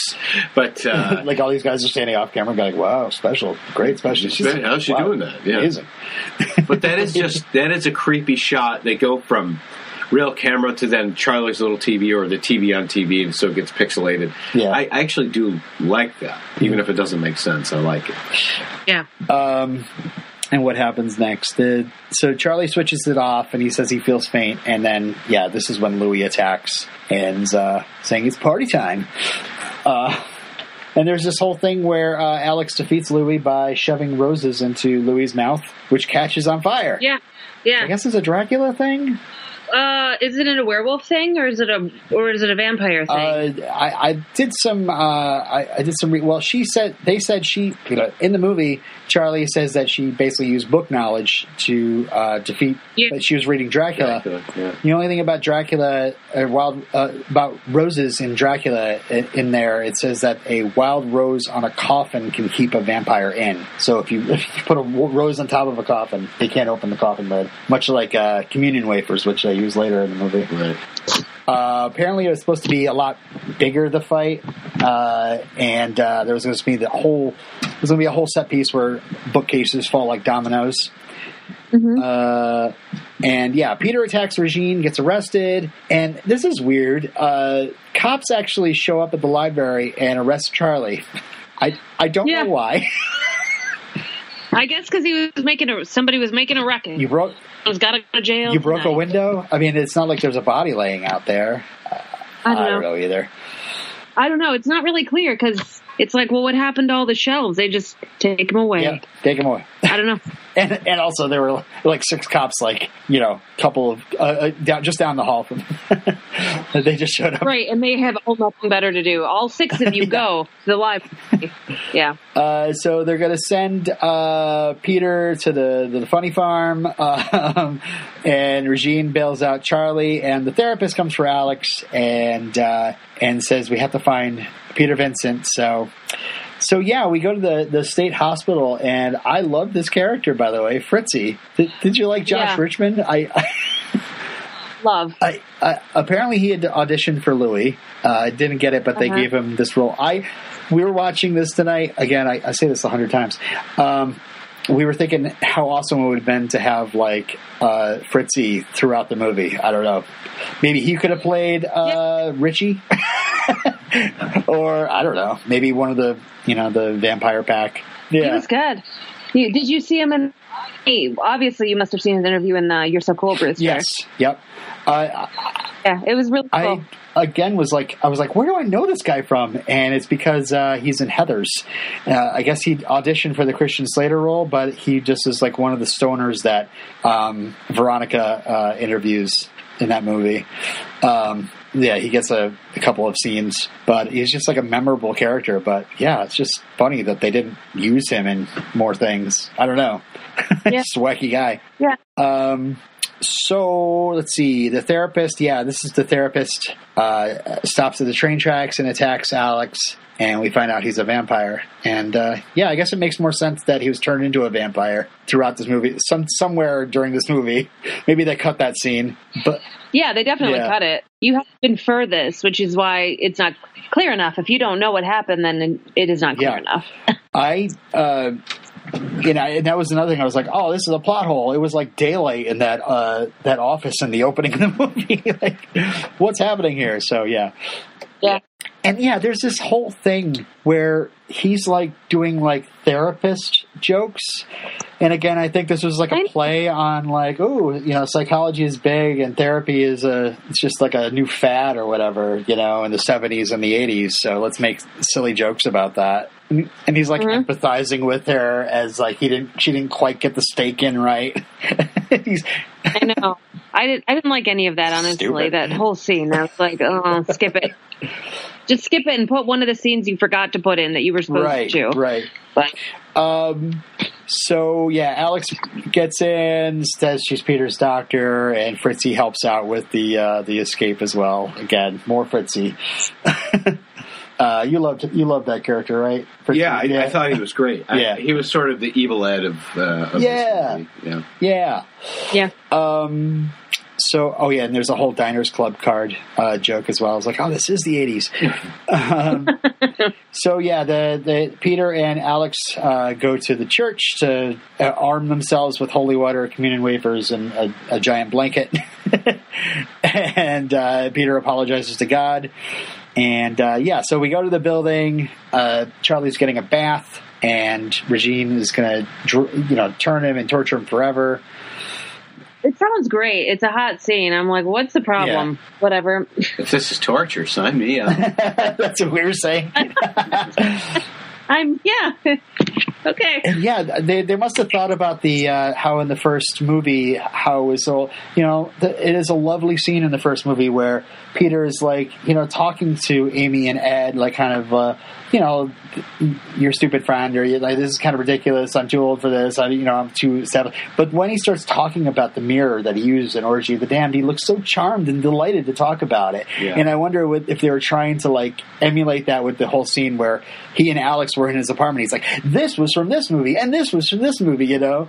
Uh, but it, I think they do too It's much of that. It's like you don't have to hit us over the head Yeah. with it. Okay, we know sequel. Okay, Yeah. we got it. Um, and yeah, they. We now have Peter and Alex on the outside of this huge building on the ledge again. Like, where? What? What? Where is it? Are we on campus? I know. And also, like, how the hell? Like, your first idea is to sneak in through the window uh, outside this gigantic building. Like, right. it just didn't seem believable to me. No, but really. yeah, they come in through the window, the hide behind curtains, and Richie comes in, and yeah, he's he's changed, and uh, Peter ends up giving him a face full of uh, holy water, which he's got in his proton pack Yeah, that yeah, he's yeah. wearing. I like his uh, makeup. This guy, when when Richie dies, I think it's pretty Yeah, good it's, a, it's a cool death right out of his throat. It's Oh. neat. yeah, Yeah, his, his throat just bursts open. Um, They try to sneak Charlie out the window, but Charlie's eyes are now yellow, and he tries to bite Peter. And uh, then Peter's attacked on the ledge by Louis and gets crossbowed, and Louis dies naked in a fountain. and Says "Bullseye, dude." they no, they do establish that the I mean you called it a blanket. I imagined uh, from the church. I imagined it was probably I don't know what it's called in a Catholic church, but like the pulpit with the candles and you know whatever. Yeah, it's like consecrated or something. Yeah, uh, the, yeah, Oh, paging Doctor uh, Father Father David. Father David, come to, Uh, back yeah, to he can tell us. But that, when Charlie starts to vamp out, they wrap him in that uh, blanket or that that uh, throw rug, whatever the hell it is. And, Yeah. and um, it calms him down. Uh, so yeah, uh, Regine does her intro- entrance and says, "Welcome to Fright Night." And were you expecting something else there? like, not even like for real. Like, I was, I, I actually filled in when we were watching it earlier. It's like again. uh, I don't know. Um, so uh, yeah, there's this whole seduction thing, and they're trying to talk Charlie out of it. And yeah, poor Peter gets just beaten by Boz. Like, Yeah. I'm like, this is an Oh, old man. Come man. on. it, like it really looks like it hurts. And, but again, I was thinking, oh, they're maybe they're trying to look back on the first Fright Night where you know Billy just cl- backhands Charlie, uh, you know, off the staircase. Uh, so they say Alex is going to be the first kill, and Charlie is about to bite. He's got the fangs open, and she's like, "Charlie, I love you." And Peter stirs and discovers that there's sunlight behind the curtains. It's like, oh, Because it's always day wherever they are. Uh, and uh, oh yeah, there. So so Charlie uses Belle's claws to cut open Boz's stomach, which deflates him. but it's got a really grody like worms and maggots thing. All the bugs he's been eating start spilling out of him. yeah, he's just been keeping them in his tummy. It's a really shit dummy. Like, that it's a- dummy is horrible. It's pretty bad likeness, Bad. but it's it's a cool death. Yeah, It- I think they really they should. It's just, uh, they just don't explain what these things Right. are. And that bugs me a little bit. Just being in the monster universe Yeah. myself, I'm like, what is Yeah. it? We never knew what Billy was. We don't know what Boz. Like, we're just there's no clarity on that. yeah, I don't know. Agreed. And uh, yeah, again, I think that you know Tommy Lee Wallace was like, uh, let's we got to have somebody like Billy, where it's just like undefinable and has a super gross death, you know. Uh, and they should. I, I I wish they didn't commit to the dummy. They you know they Brian uh, Thompson said that he wore an appliance on his stomach filled with maggots, and he had to uh, uh, wait basically for the setup to start before he could, you know, he like hunched over to keep the the cuts sealed. Yeah. and when he re, you know stands up that's when they start spilling out and that's when they get the the, the shot. But apparently the wriggling of the bugs like caused his ab- abs to kind of spasm a bit. He's kind of freaking out a little bit. Uh, Yeah, but yeah they i don't know. They should have just kind of committed to like you know give him some give him some really tight fitting clothing underneath and just like so they don't crawl into his pants or whatever and say uh, just just collapse and let them crawl out of you. And we'll film it for a moment. And uh, you know instead they had this whole dummy thing. One thing you might not know about me, Joe Rogan, I smoke rocks. Do you remember that skit? I, I don't know Yeah. Joe. Okay. Okay, never mind. It's it's from the Chappelle show. Oh, this Chappelle. Oh, Yeah, Tyrone, the crackhead. He's on Fear Factor, and he climbs Oh. into the tank full of bugs. oh, And he's just hanging out in there. No problem. that's right. um, so uh, yeah, and uh, Belle get tries to do the skating maneuver again and gets blanketed by the holy blankets, and uh, that's pretty cool. Uh, I, I like it. It's yeah, weird. It's weird. I wonder why all the vampires have different deaths. I don't understand what makes that happen, but I'd be interested in that backstory. Oh, you gotta ask the Frog Brothers. yeah, I guess so. Some explode, some go kicking and screaming, right? Uh, but but why? yeah, why exactly? But I, I said to Robin, I thought his the hands, especially in that in that makeup, while he's um, dissolving by by the Shekinah glory, it looks like God, you know God through the through the blanket.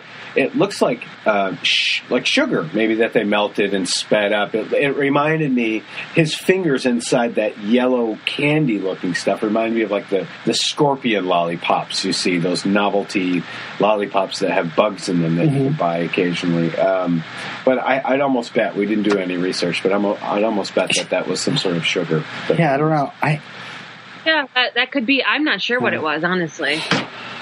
Uh, so Regine screams, and Peter starts pulling curtains, and she bats away and into the elevator shaft. Uh, and she gets trapped in the elevator and starts like ripping it apart. And they they they Charlie and Alex go down the stairs to kind of stop her from underneath, but Peter climbs down the shaft and. Uh, starts opening up the elevator hatch, and she is a bat. She's been turned into like a gigantic bat creature, uh, which uh, isn't even wasn't even uh, Julie Carmen, by the way. That was uh, uh, uh, lady uh, lead singer of the punk band Forty Five Grave, which became popular among horror fans for their gritty party time song used in The Return of the Living Dead. Uh, the lead singer, her name's what her her name is uh, Dinah Cancer. Jesus. Dinah Cancer. and I, I can't believe it. and yeah, she she decided to be she was the model for the special effects crew because they needed a girl that was smaller than Julie Carmen. Yeah. And um, But what is? I just never understood. They're in this apartment complex. Is it all Regine's? How are they going to the basement? How does she keep her coffins there? Because it's a public space, Yeah. right? Like it always very much. And this can this scene can like. Does no one else live here? I What's didn't going see on? anybody Or else does she living own here. okay, I, okay. I'm like she lives there and Peter lives Yeah. there, right? That's what we're supposed to think. Okay, anyway, I don't, I don't know. I maybe don't know what's going those rooms down below are locked or something. I have no idea. I, at least give us establish maybe a little farther. Hey, she has this party to be, at the beginning of the film when we're introduced to her, kind of well, sort of, um, and you know she's invited the whole apartment complex, and, and they all get either turned or even Yeah. empties the building out. You know, Right. at least give us a, just one little scene to explain why it's so empty. yeah. Or Yeah, that would have done it for me. I would have been fine Yeah. with that. it's the not knowing. Yeah. Uh, Regine flees to her coffin, and yeah, there's a cross of communion wafers waiting for her, so she doesn't get in there. And um, I will say that's a clever idea. I've never, you know, Yeah. That's uh, you said it's and I've read Dracula, and I don't recall that from from the book, but it's been a long time. yeah, I think Van Helsing finds like a bunch of these coffins, and he just starts lining, putting communion wafers into the coffin lids or something, so Hmm. Yeah, they'll stay closed or something. I That's, that's a cool idea. Um, so yeah, Alex gets knocked out, and uh, Peter is up above listening as Regine is tempting Charlie to come with her. And there's she's got all these places they could go to. That she's there's tunnels. She's talks of tunnels and more safe More places. places to hang her hat. Yeah. hmm and uh, she holds out her hand to Charlie. He starts to reach, and uh, Peter, like Tom Cruise in Legend, uh, uses the mirror to shine the sunlight down. Yeah. Wow, I love that movie. And uh, Charlie grabs her hand and holds her in the lights. And uh, kind of say I was feeling bad for Regine. She's like, "Hey, hey, let me go! Hey, whoa, whoa!" You know? Yeah. Uh, and uh, yeah, she she wasn't entirely unlikable. No, right, exactly. She just, you know, it's a vampire. Vampire's going to do what a vampire's going to do. I don't know. uh, yeah, and she melts and bursts into flames and then climbs into the coffin and then explodes into the, in the coffin. And we see kind of like one bony hand rising and then kind of falling and breaking into pieces. Yeah. Uh, so, um, so yeah, uh, I wrote therapy question mark. No, Charlie wearing a cross is telling a story to Alex, who's, who is wearing a cross. Uh, they're both wearing crosses, yeah, and uh, yeah, Alex is like, "What if there are more out there?" Charlie has this whole speech where he's like, "Forewarned is forearmed," as Peter says. We go on with our lives duly fortified. Run an apartment, get married, make babies, buy a farm, play a banjo. It takes practice, you know. And he, she says, "Playing banjo?" Or no, he says, Yeah. he says, uh, "Are playing banjo?" And she says, "No, making babies." And they cover themselves in blankets and make a baby on the gonna camp. do Yeah, it. they're like, It- wow. It, That's the first time he got any from anybody in movies. I was just it's the whole like duly fortified. Like I was like, how overwritten is this last little like? Yeah, yeah. We're gonna close this off with Charlie sounding really wise and yeah. uh, yeah, and then we get the the lyrical version of "Come to Me," uh, sung by Deborah Holland, um, and uh, I, I I like that song. And I, Yeah. I like I like yeah it too. yeah, and uh, that's it. That's Fright Night Two. Like we spent entirely way too much time talking about this movie. we almost spent like the entire movie length talking about this movie. no reason to see it now, guys. yeah, yeah. There you go. There you But- go. Uh, you know, overall, I stay. I I'm sticking to my guns. Mm-hmm. I, I think I didn't talk you into liking it more. no. Oh, okay. There's, but I don't hate it. Yeah. I just think uh, there's too many unanswered questions Right. um, and some kind of stupid direction. Yep. To me, it's like yeah, there's a lot of like frustrating points, but again, I just love William Ragsdale and Roddy McDowall. Yeah, So that's like the two Yeah. like I'm s- I'm there for it for for Right. those reasons. Yeah. That's about it though. it's better than and Julie comics. Carmen's nice too. I like her. I like she's a great presence. I want to see more of what she does. Um, or you know, and uh, but Jon Gries, that's fun. Brian Thompson, know, they're all they're all kind of worthy performances. But yeah, the script really lets them down Yeah. A lot. Well, Tom Holland has proven himself as a pretty great writer, and Mm-hmm. without him, it just this movie didn't stand a chance. yeah. Christina, do you have any other words? End with this downbeat. No, I, I you know I think it hit me at the right time, so I'll always Mhm. love it from a real like preteen perspective. Um, I, I think I just wanted to like be Julie Carmen. yeah, And my favorite thing about her, by the way, she still loves this movie. Awesome. She loves this Yeah. movie. She celebrates that she did this movie. She's got the costumes. Oh, that's so cool. She's got a stack of, of the posters of the sign, Oh, really? and I'm trying. I've asked her many times to sell them. I'm like, why do you need a hundred of them? You don't. Nobody does. Give them to other people. Yeah, like the hosts of Fright Night Minute. Yeah, yeah. Just And- don't listen to this episode, I guess. I don't know. and maybe someone who's loved them since she was a little girl. Yeah, Like, there I, you go. know, loved the movie since she was a little girl. I don't know. I I for I see how it's so flawed. I love it anyway, and I think some movies it's okay for it to be like that. Yeah, no, I, I did not. I just had those couple points that I beat to death in this episode, but over overall, I I, uh, I liked it a lot better than I remembered. Yeah, That Yeah. I think you're totally right about the changes, though. Those would have helped Yeah. a lot. That could have made it better for a wider audience. yeah. yeah, Um, or just you know wait for Tom Holland to get started. I mean, like yeah, that was his baby. You know, like why it's still his baby. you know? And it's like why not wait for him Yeah. to be done with? So he's already involved in a project, and we'll, we'll wait for him. You know. yeah, cash Yeah. grab, buddy. Ugh. Now, now we've already Yeah. And it, and it we've already uh, uh, recorded the episode about the uh, the reboot. what do you like more, the sequel or the reboot? Oh we don't have to get into our opinion about the reboot because that's not out yet. Right. Uh, but uh, no, I, I would say. I would say the sequel. The sequel. I would say the sequel. The reboot, I actually hated when we saw it. Uh. we won't get into it, but the the reasons to like the sequel more is just because it's a newer movie. It's a little bit better paced, or, or I'm sorry, the the, re- the reboot. But no, no, Yeah. the, we hit the real Charlie Brewster. We Right. hit the real Peter Vincent. I for me, it's it would be the sequel. like sure. if I, wa- I rewatched the original, I would definitely want to, you know, just kind of to be completist, I would totally, you know, just pop in Fright Night 2 and, and engage and not be as entertained, but still like it's more time with, uh, with Yeah. Charlie and, and Peter, not Yeah. like Criss Angel and yeah, yeah, yeah, yeah. Uh, and I'm sure I know the answer for you, Christina. You've only watched the re- the remake once. I like, Yeah. yeah. yeah, because Charlie and Peter and they anchor it. They make it possible to even be as liked as much Yeah. as it is. yeah, yeah. And I love those characters so, so much. So it's, that's probably part, it's like coming home just to see them on Yeah. the screen. So, Yeah. yeah. Well, awesome.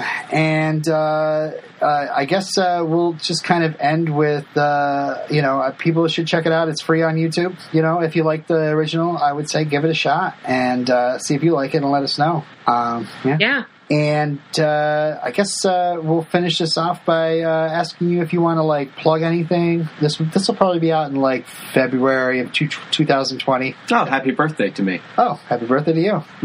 Happy birthday. um, the only thing I have next is Lost Boys, but you'd have to be in the area. It's going to be in Detroit. It's a shadow cast with Tim Cappello, original cast member, performing and doing a meet and greet. Um, and it's May 8th and 9th at the Redford Theater. And I'm playing Star in it. Awesome. Do you ever film those? I've always I always wanted to see one ever since we've become friends. I'm like, oh, that's so cool. I wish I could see that.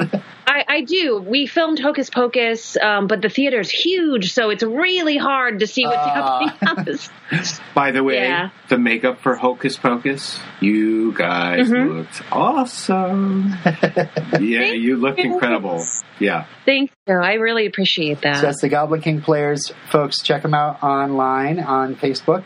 Yeah. And uh, Yeah. and of course, Christina, you uh, uh, sang uh, "Soul Desire," I believe that the song was, in the "You're So Cool" Brewster I did. documentary. And some of my cosplays were um were in it too. Cool. Which I guess is probably cooler that I sang in it. Yeah. Yeah. The costume. Yeah, uh, it, it, it's funny because uh, when I was uh, uh, going over like like three hours of that documentary to prepare for our uh, Fright Night Minute podcast, I stopped it when they started talking about Fright Night Two because I was like, I don't need to know about this, you know. and uh, you know, I I don't know I'd seen it once, but I was like, uh, so I'd never actually gotten to the credit, and I went back and I watched the end of the documentary uh, this past week, and I was like, oh, there she is, there she's she's singing in the, in the credits. That's awesome.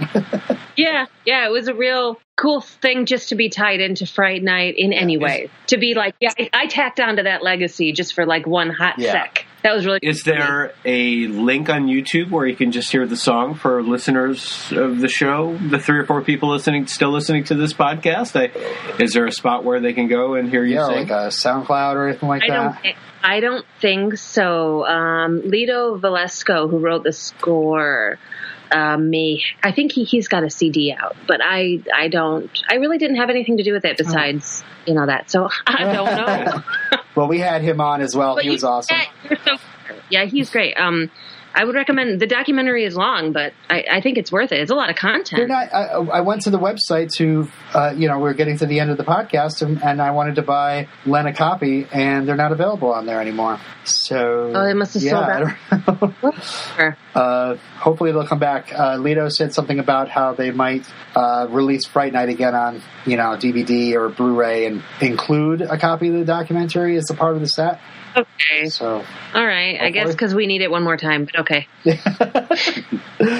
awesome. So, all right. Well, I guess uh, that's it for us. I believe next week we are going to be taking a look at some content uh, other than movie. We're going to be uh, reading some Fright Night comic books Oh, from cool. uh, Now Comics and uh, going over those issues, and then we'll we'll get into the remake, Yeah. uh, which we've already recorded. But I'm trying to not kill the illusion. well, thanks again, Christina, for being on our show. Thanks for having me. You. And thank you everybody for listening. We'll be back next time uh, with more credits. Where we actually won't talk about the credits, but we'll talk about the comics. Okay. Uh, and uh, what do we usually say? We're gonna. It's time to put a stake in this one. Time to put a stake in this one. Yep. And Twitter and Facebook and Mm, yeah, uh, yeah, yeah. we're so and then, cool, uh, Brewster and uh, And I say, uh, oh, have- uh, uh, thanks for listening. That's thanks for listening. Yeah. Yep. and I say, have a fright night too, everybody. uh, Yeah. doesn't feel as, as real. Yeah. We did. He's a vampire. A what? You're so Oh.